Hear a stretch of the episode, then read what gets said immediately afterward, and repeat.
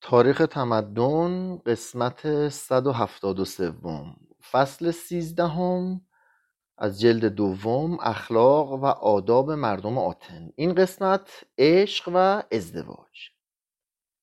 عشق شاعرانه و به اصطلاح رومانتیک در میان مردم یونان فراوان است. لکن به ندرت موجب ازدواج می شود در آثار هومر نمونه آن بسیار اندک است. و هنگامی که آگاممنون و آکیلس درباره کریسیس و بریسئیس و حتی کاساندرای نومید کننده میاندیشند محبتشان کاملا جسمانی و شهوانی است.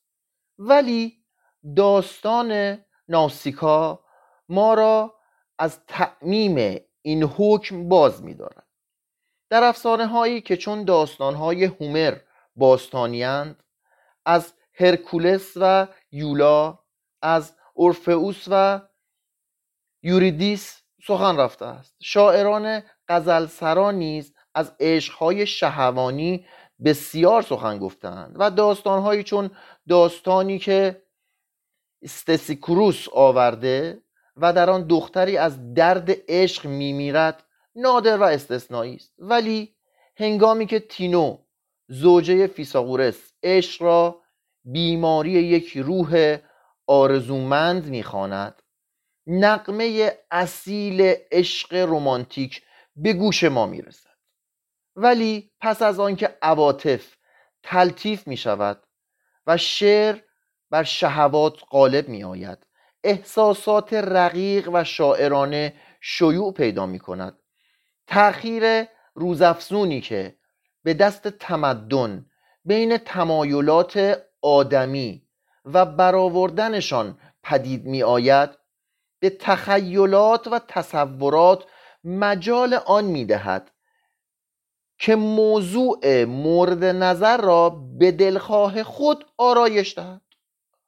نظر اسکیلوس درباره امور جنسی هنوز چون نظر هومر است. اما سوفوکلس عشق را چیزی می‌داند که به دلخواه خود بر خدایان فرمان روایی می کند در تراژدی آنتیگونه می‌گوید عشق چون به جنگ درآید پیروز می شود عشق دارایی مالداران را به یغما می‌برد. بر گونه نازک دخترکی سر بر بالش نهاده است و سراسر شب را به نگهبانی می نشیند. در دریا و در دشت ها سید خود را جستجو می کند. خدایان مرگ ناپذیرند اما از وسوسه او گریزی ندارند. در میان ما نیز که عمری یک روزه داریم قلبی که به عشق بیاندیشد دیوانه است. در آثار یوریپید اشعار بسیاری از قدرت اروس یا خدای عشق در اساطیر یونان سخن می‌گویند و درام نویسان بعدی غالبا جوانی را وصف می‌کنند که نومیدانه جان و دل در گرو مهر دختری نهاده.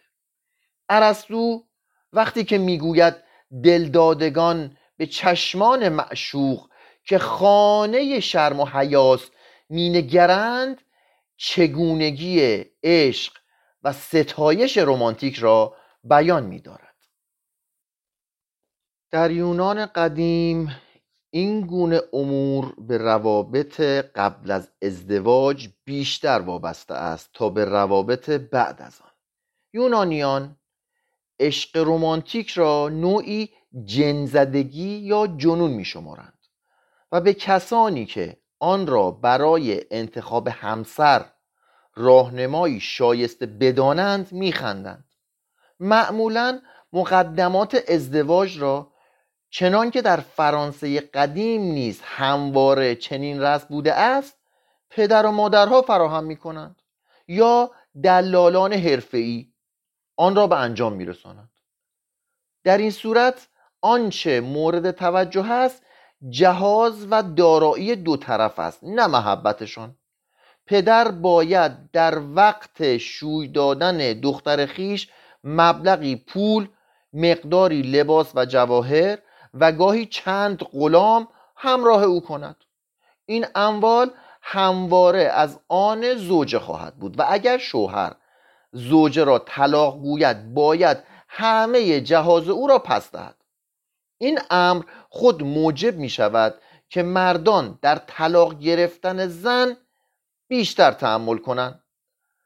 دختری که جهاز نداشته باشد احتمال شوی کردنش بسیار کم است. از این رو هرگاه که پدر به تهیه آن قادر نباشد خیشاوندان مشترکن آن را فراهم می کنند زن گرفتن که صورت خرید و فروش دارد و در عصر هومر آن همه معمول است بدین ترتیب در عصر پریکلس به صورت معکوس در می آید و زنان شوهران خود را می‌خرند چنانکه مدیا در نمایشنامه ای که یوریپید نوشته است نیز از این وضع شکایت می کند. از این رو برای یونانیان علت ازدواج نه عشق است و نه لذات زناشویی زیرا همواره از رنجهای آن سخن می‌گویند بلکه تنها بدان جهت تعهل میگزینند که از طریق همسری صاحب جهاز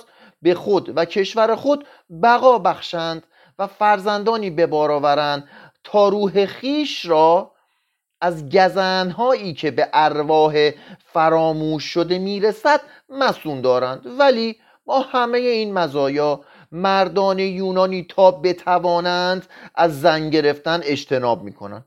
نص قانون مجرد ماندن را من می کند ولی در عهد پریکلس قانون همیشه مراد نمی شود و پس از اون نیز تعداد مردان عذب روز به روز افزایش مییابد تا آنکه سرانجام این امر به صورت یکی از مسائل اساسی آتن در میآید.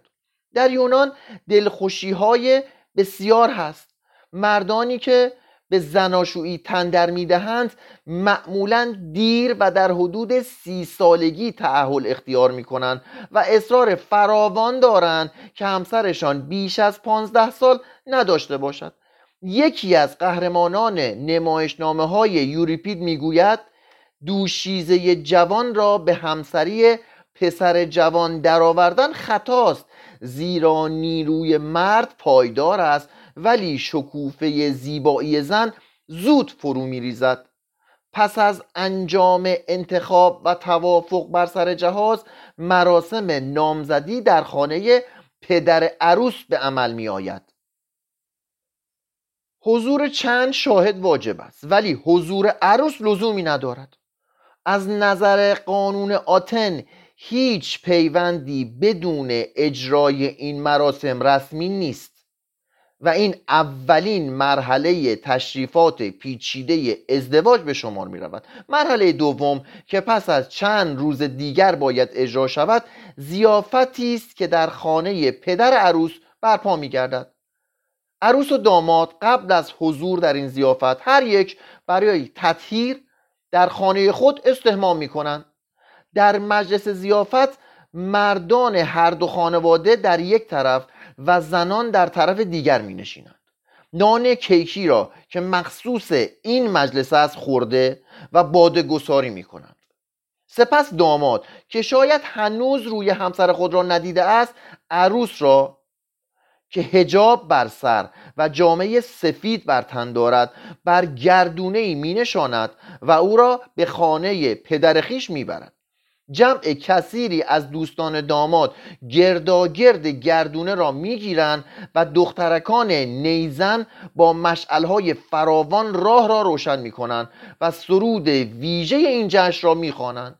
چون به مقصد رسیدند داماد عروس را از آستان خانه به درون می‌برد چنانکه گویی از رسم اسیر گرفتن تقلید می‌کنند پدر و مادر عروس را تهنیت می‌گویند و او را طی مراسم مذهبی خاص در جمع خانوادگی خیش پذیرفته در عبادت خدایان آن خاندان شرکت می‌دهند ولی در این مراسم کاهنان دخالتی ندارند. پس از آن میهمانان عروس و داماد را به هجله می‌برند و در راه سرود شب زفاف را می‌خوانند. آنگاه بر در هجله آنقدر پایکوبی و فریاد و فقان می‌کنند تا داماد بیرون آمده و پایان کار و نتیجه کار را اعلام دارد. یک مرد می‌تواند علاوه بر همسر خیش با زنان دیگر نیز آمیزش کند. دموستن می‌گوید از فواحش تمتع می‌بریم. با کنیزکان و زنان غیر مشروع خود در اوقات روز سلامت جسم خیش را تأمین می کنیم و زنانمان فرزندان مشروع برای ما می آورند و وفادارانه خانه هامان را حفظ و حراست می کنند در اینجا در یک جمله شگفتانگیز عقیده یونانیان آن عصر درباره زن خلاصه شده است. قوانین دراکون که قانونگذار یونانی قرن هفتم بوده تمتع یافتن از کنیزکان و زنان نامشروع را مباه می‌داند. پس از لشکرکشی به سیسیل در سال 415 که تعداد شهروندان بر اثر جنگ کاهش یافته است و دختران بدون شوهر زیاد شده اند قانون به تصریح برای هر مرد اختیار دو زن را مجاز می‌داند. سقرات و یوریپید در زمره کسانی هستند که به این وظیفه میهنی گردن مینهند. زنان معمولا با شکیبایی و تحملی مشرق زمینی وجود کنیزکان را در خانه بر خود هموار می کنند زیرا می‌دانند که این زن دوم پس از آنکه دوران زیباییش پایان یافت در حقیقت به یکی از خدمتکاران خانواده تبدیل خواهد شد و تنها فرزندان زن اول مشروع و قانونی محسوب خواهند گشت. زنا تنها وقتی موجب طلاق می شود که زن مرتکب آن باشد. درباره شوهر چنین زنی گفته می شود که شاخ درآورده است و عرف چنین مردی را بران می دارد که زوجه خیش را از خانه بیرون کند. قانونا مجازات زنا برای زنان و برای مردانی که با زن شوهردار میآمیزند مرگ است. ولی مردم یونان در مورد امور جنسی چنان سهلگیر و با گذشتند که در اجرای این قانون هیچگاه شدت عمل به کار نمی‌برند. مردی که زنش به او خیانت ورزیده است معمولا باید خودش به هر طریق که می‌تواند از مرد خطاکار انتقام بگیرد. برای این کار یا بیدرنگ خود خون او را میریزد یا غلامی را به زدن او میگمارد یا در ازای مبلغی پول از گناه وی میگذرد. برای مردان طلاق گرفتن دشوار نیست. مرد می‌تواند به سادگی زن خیش را طلاق دهد و می‌تواند بدون ارائه دلیل و ذکر علت زن خیش را از خانه براند. عقیم بودن زن در این مورد علتی بسنده و پذیرفتنی است زیرا قرض از زناشویی آوردن فرزند است. ولی اگر مردی عقیم بود قانون و عرف چنین تجویز می کند که یکی از خیشاوندان وی به یاریش برخیزد. در این صورت فرزندی که پدید می آید از آن خود او خواهد بود و باید پس از مرگ پدر نگهبان روح او باشد. زن نمی‌تواند به دلخواه خود خانه شوهر را ترک کند ولی اگر شوهر به وی جور و ستم روا دارد و از حدود اعتدال تجاوز کند وی می‌تواند که از آرکن تقاضای طلاق کند. گاهی نیز طلاق با رضایت طرفین صورت می‌گیرد ولی باید زن و شوهر در حضور آرکن رسما رضایت خود را اعلام دارند. پس از طلاق حتی در موردی که مرد مرتکب زنا شده باشد کودکان به پدر تعلق می‌گیرند و نزد او باقی میمانند. در آتن همه قوانین و رسوم مربوط به امور جنسی ساخته و پرداخته مردان و نماینده نوعی سیر قهقرایی است از اجتماعات مصر و کریت و یونان عصر هومر به سوی مشرق زمین. قسمت بعد زن. چیزی که در این تمدن چون سایر جنبه های آن شگفتانگیز است آن است که بدون دخالت و انگیزش زنان به اوج عظمت رسیده است. عصر پهلوانی یونان به یاری زنان شکوهمند شد و در دوران پادشاهان مستبد از برکت وجود آنان درخشندگی شاعرانه و قنایی یافت. ولی از آن پس تقریبا یک شبه زنان شوهردار از صحنه تاریخ یونان برکنار می شوند گویی فقط برای بطلان رابطه ای که بین مقام زن و سطح تمدن فرض شده است. در تاریخ هرودوت زنان در همه جا حاضرند ولی در تاریخ توسیدید از آنان اثری در میان نیست. در ادبیات یونان از اشعار سمونیدس تا آثار لوکیانوس همه جا پی در پی از خطاها و زشکاری های زنان سخن می رود در پایان این دوره حتی پلوتارک مهربان گفتار توسیدید را تکرار می کند نام یک زن پاکدامن را نیز چون شخص او باید در خانه پنهان داشت. زنان دوریایی این گونه از اجتماع جدا نیستند. این خاصیت شاید از خاور نزدیک به یونیا راه یافته و از آنجا به آتیک آمده باشد. زیرا این خود یکی از سنن آسیایی است.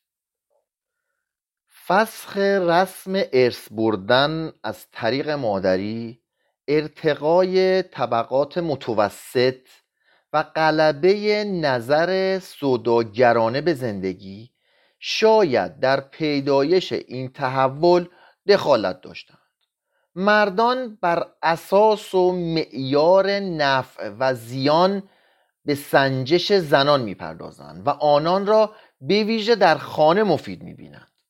روح شرقی زناشویی یونانی با این پرده نشینی آتیکی سازگار است. عروس از خیشان خود میگسلد و تقریبا چون خدمتکار به خانه دیگری می رود و خدایان دیگری را عبادت می کند زن یونانی حق عقد قرارداد ندارد. نمی‌تواند بیش از مبلغ ناچیزی وام بستاند و اقامه دعوی در محکمه برایش ممکن نیست. در قوانین سلون اعمالی که تحت تأثیر زنان صورت گرفته باشد اعتبار قانونی ندارد. زنان پس از مرگ شوهر از ارث او سهمی نمی‌برند. حتی نقص جسمی و طبیعی زنان نیز یکی از عللی است که آنان را قانونا مطیع و منقاد مردان می سازد زیرا همچنان که جهل مردم بدوی درباره سهمی که مردان در تولید نسل دارند موجب ارتقای مقام زن شده بود عقیده جاری در یونان عصر طلایی نیز مبنی بر اینکه نیروی توالد تنها از آن مرد است و زن جز حمل طفل و پرستاری وی وظیفه ای ندارد شعن مرد را بالا برده است. دیگر از عللی که زن را زیر دست ساخته آن است. که سن شوهر همیشه بیش از سن زن است.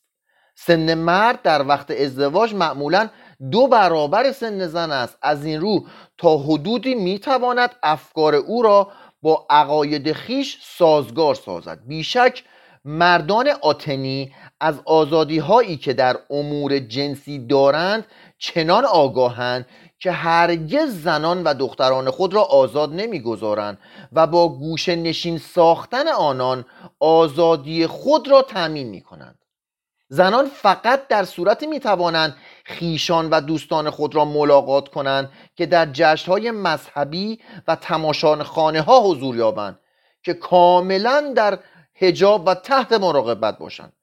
در مواقع دیگر باید در خانه بمانند و نگذارند کسی از درون پنجره به آنان نظر اندازند بیشتر عمر آنان در حرم سرایی که در عقب خانه است میگذرد. هیچ مردی حق ورود به آنجا را ندارد.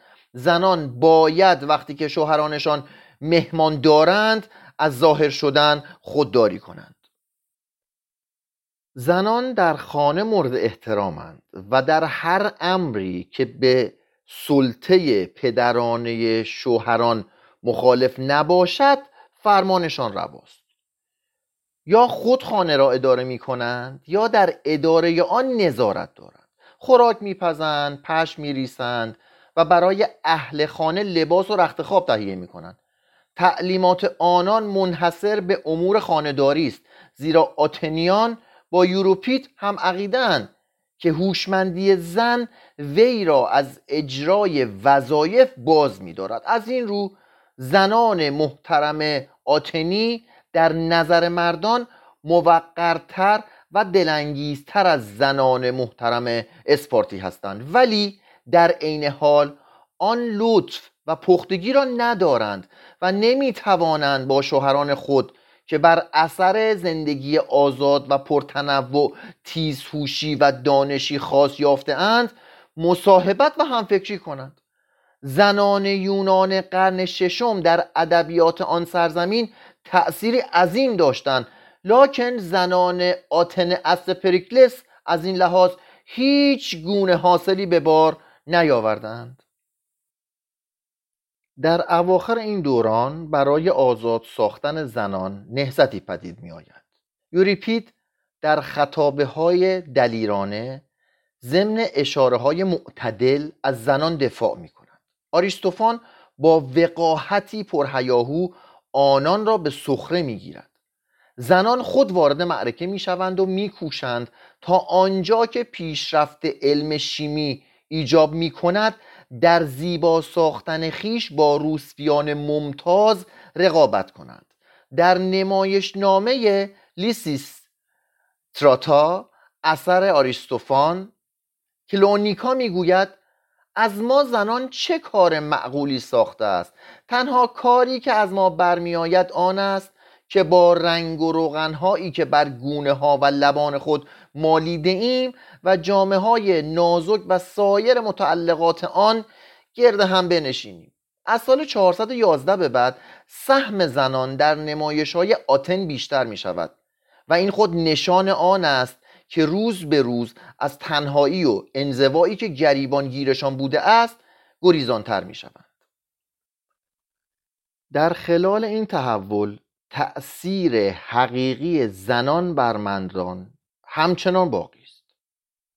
زنان تا حد وسیعی واقعیت انقیاد و اطاعت خود را کاهش می دهند اشتیاق مردان به زنان افزونتر است. و این خود در آتن چون هر جای دیگر برای زنان امتیاز بزرگی است. ساموئل جانسون می‌گوید آقا طبیعت چنان قدرت به زنان داده است که قانون هرگز نمی‌تواند چیزی بر آن بیافزاید گاهی قلبه طبیعی زنان بر اثر مال و جهاز یا زبان آوری آنان یا به وسیله خاصیت زندوستی مردان تشدید می شود تسلط زنان اغلب از زیباییشان سرچشمه می گیرد و گاه نیز زادن و پروردن کودکان دلبند یا بستگی روحی استواری که در بوته آزمایش های زندگی مشترک پدید آمده است موجب آن می گردد اصری که چهره های شریف و درخشانی چون آنتیگونه آلکستیس ایفیگنیا و آندروماخه و قهرمانان زنی چون هکوبا کاساندرا و مدیا پدید آورده هرگز نمی توانسته است که از اعماق و قلل روح زن غافل بماند. مردان عادی آتن زنان خود را دوست می‌دارند و غالبا محبت خیش را از آنان پوشیده نمی‌دارند. سنگ قبرها نمودار شگفتانگیز محبتی است که زن و شوهر به یکدیگر و به فرزندان خود دارند مجموع اشعار یونانی که شامل اشعار عاشقانه پرشوری است قطعات مؤثری نیز در بر دارد که حاکی از این محبت است. بر سنگ گوری چنین نوشته شده است. ماراتونیس نیکوپولیس را در این گور نهاد و بر این صندوق مرمرین اشک ریخت ولی سودی نداشت. مردی که زنش مرده و بر روی زمین تنها مانده است به چه کار می آید؟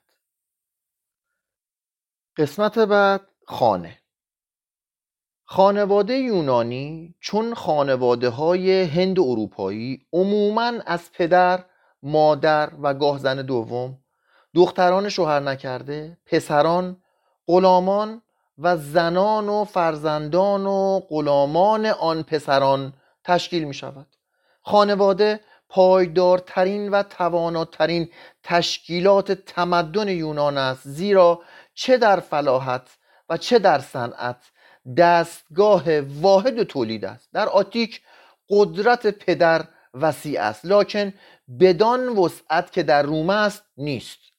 پدر می تواند نوزاد خود را بکشد. دسترنج پسران خردسال و دختران شوینا کرده خیش را بفروشد. دخترش را به شوهر دهد. و در پاره موارد برای زن مطلقه خود شوهر دیگری انتخاب کند. ولی بنابر قوانین آتن پدر حق فروش فرزندان خود را ندارد. هر پسری پس از ازدواج از زیر نفوذ پدر میگریزد. برای خود خانه ترتیب می‌دهد و عضو مستقل اشیره خود میگردد. خانه یونانی ظاهری آراسته ندارد. قسمت خارجی آن از دیوار بلند ساده و مدخلی تنگ تشکیل شده و این شاهد گنگی است از عدم امنیت در زندگی آن مردم.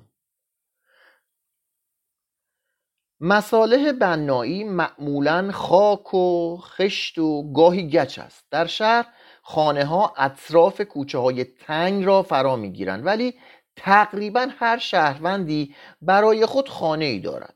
در آتن پیش از زمان آلکیبادس خانه ها کوچکند لاکن وی زندگی مجلل و پرتجمل را بنا می‌گذارد.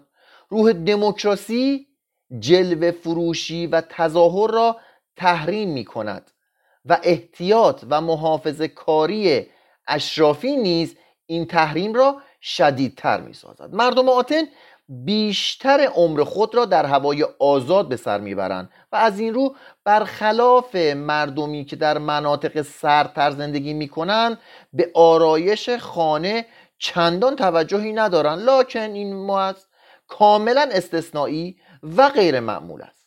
پنجره ها بیشتر جنبه تزئینی دارد و به اشکوب فوقانی منحصرند. شیشه ندارند لاکن به وسیله دریچه های کوچکتر بسته می شوند و برای جلوگیری از تابش نور خورشید شبکه ای در پشت آن نصب است. درب ورودی خانه ها معمولا دولختی است و به روی پاشنه هایی که در آستانه و سر جا دارند می گردد بر روی در خانه های چکشی آهنی نصب است که غالبا به صورت حلقه است که در دهان شیری باشد. دالان ورودی جز در خانه های محقر به محوطه سرباز منتهی می شود که معمولا سنگ فرش است. ممکن است که گرداگرد این محوطه را ایوانی مسقف فرا گرفته باشد و مذبح یا حوز یا هر دو در میان آن واقع شود نیز ممکن است ستونهایی آن را زینت دهند و کف آن با موزاییک پوشیده شود نور و هوا بیشتر از این محوطه به داخل اتاقها می‌رسد زیرا در و پنجره اتاقها رو به آن باز می شوند برای رفتن از اتاقی به اتاق دیگر باید از حیات یا ایوان عبور کرد. اهل خانه در این محل کار می کنند و بیشتر عمر خود را در آن می گذرانند.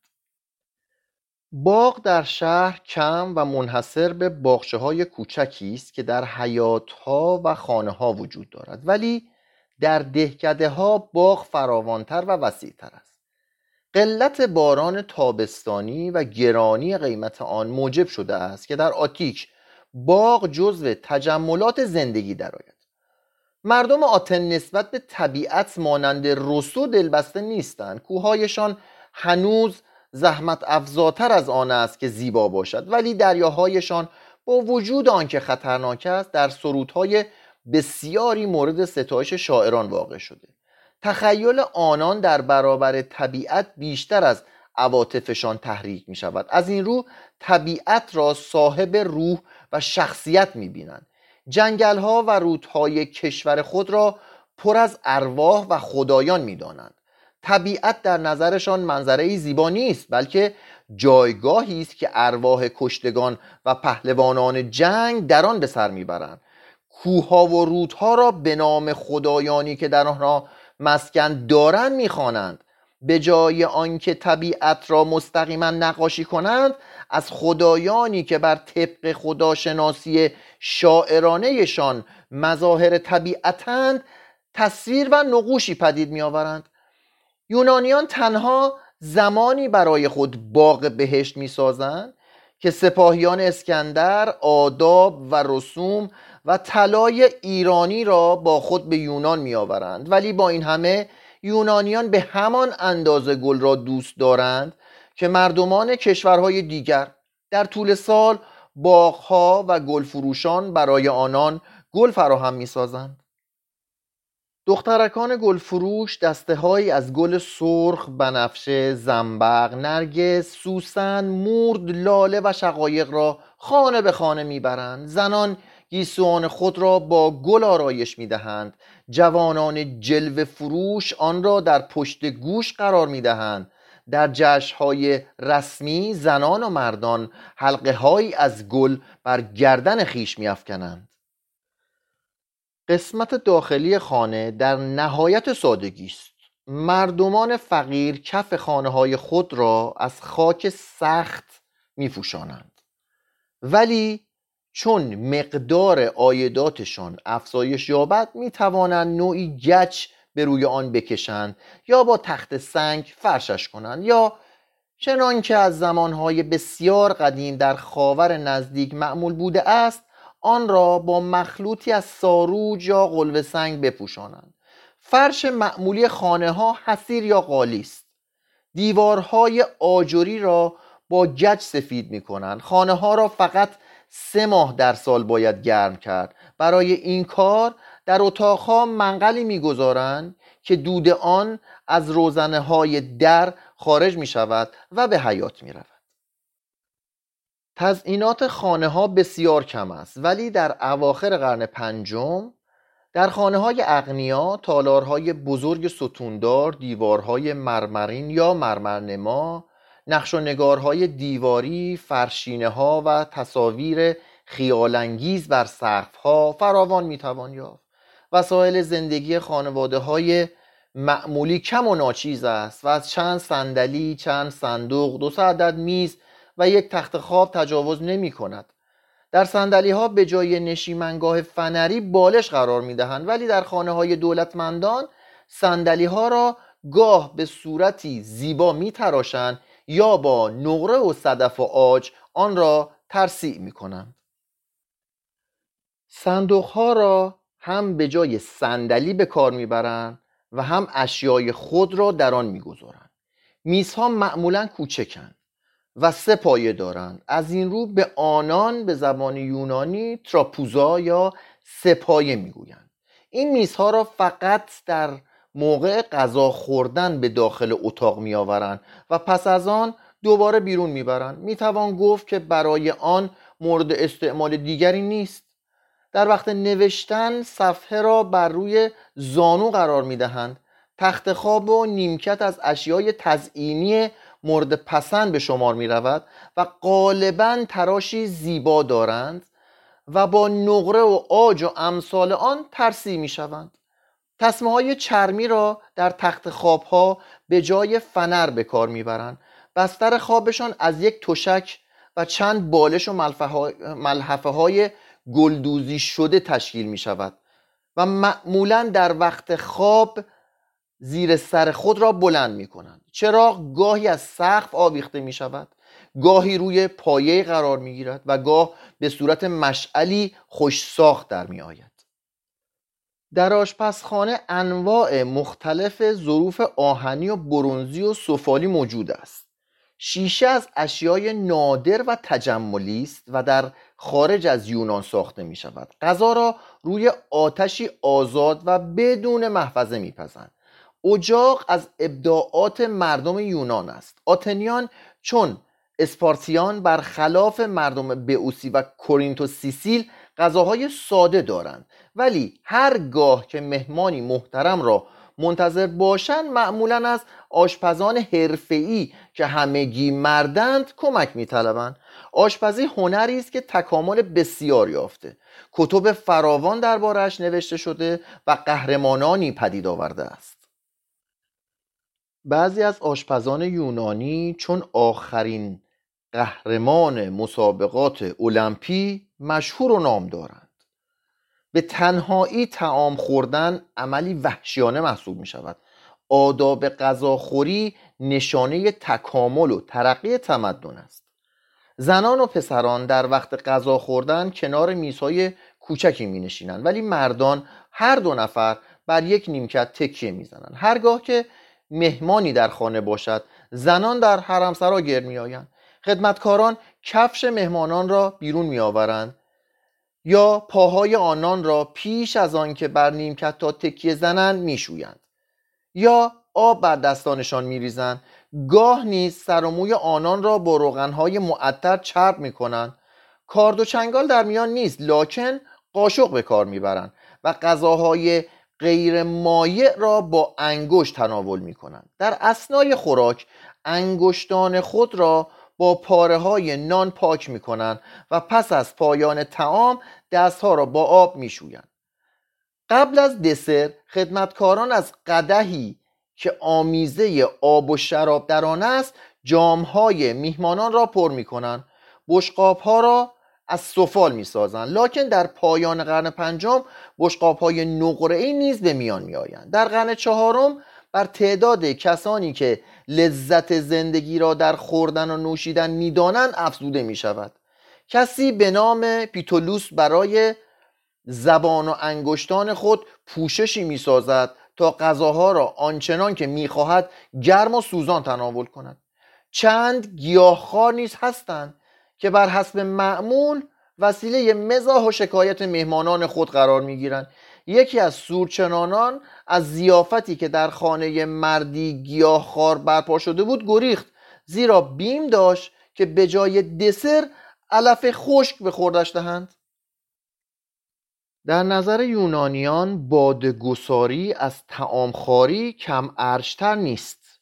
پس از شام مجمع بادگساری تشکیل می شود در اسپارتا نیز چون آتن انجمنهای بادگساری فراوان است و اعضای آن چنان دلبسته یکدیگر می‌شوند که اجتماعاتشان به صورت یکی از سازمانهای نیرومند سیاسی در میآید. آداب مربوط به این انجمنها چنان پیچیده و در هم است که صلاح در آن می‌بینند که قوانینی برای آن وضع شود. پس از صرف غذا کف اتاق را که بازمانده خوراک بر آن ریخته شده است میروبند. سپس عطر و گلاب و باده بسیار دست به دست می گردد چون نشاط بالا گرفت مهمانان به رقص در می آیند نه یک یک و دو دو. زیرا زنان را بدین مجلس نمی‌خوانند بلکه جملگی با هم. نیز ممکن است که به بازی هایی چون کونابوس بپردازند یا مشاعره کنند یا بزله و معما بگویند و یا به تماشای بازیگران حرفه‌ای چون زن بندبازی که در زیافت زنوفن شرحش آمده سرگرم شوند. این زن در یک لحظه دوازده حلقه را به هوا افکند و در فضا معلق زنان از میان آنها میگذشت و در این حال از میان حلقه ای که گرداگرد آن شمشیرهای آخته قرار داده اند عبور می‌کرد. دخترکان نینواز نیز گاهی با قرار قبلی حضور مییابند و با رقص و آواز و بازی و تنازی و عشق ورزی های خود مهمانان را مشغول می‌دارند. گاهی آتنیان تحصیل کرده و دانش دوست ترجیح می‌دهند که این زیافت ها را به گفتگو و مباحثه بگذرانند و در این مواقع معمولا از میان خود کسی را به حکم مهره نرد برمیگزینند تا نظم انجمن و ترتیب امور را عهدهدار شود. مهمانان سعی دارند که جدا جدا و دسته دسته به بحث و مناظره نپردازند زیرا معمولا در این صورت گفتگو فردی و خصوصی خواهد بود بلکه مباحثه را عمومیت می‌دهند. و در هنگامی که کسی به نوبت خود سخن می‌گوید دیگران با خوشخلقی و ادبی که شایسته روح زنده و پرنشاط آنان است گوش فرا می‌دهند. شک نیست که گفتگویی که افلاتون بدان لطف و ظرافت شهر می‌دهد زاییده تخیل سرشار و تابناک خود اوست. لاکن بعید نیست که در آتن مباحثاتی با همان روح و لطافت و شاید عمیقتر و دقیقتر در گرفته باشد.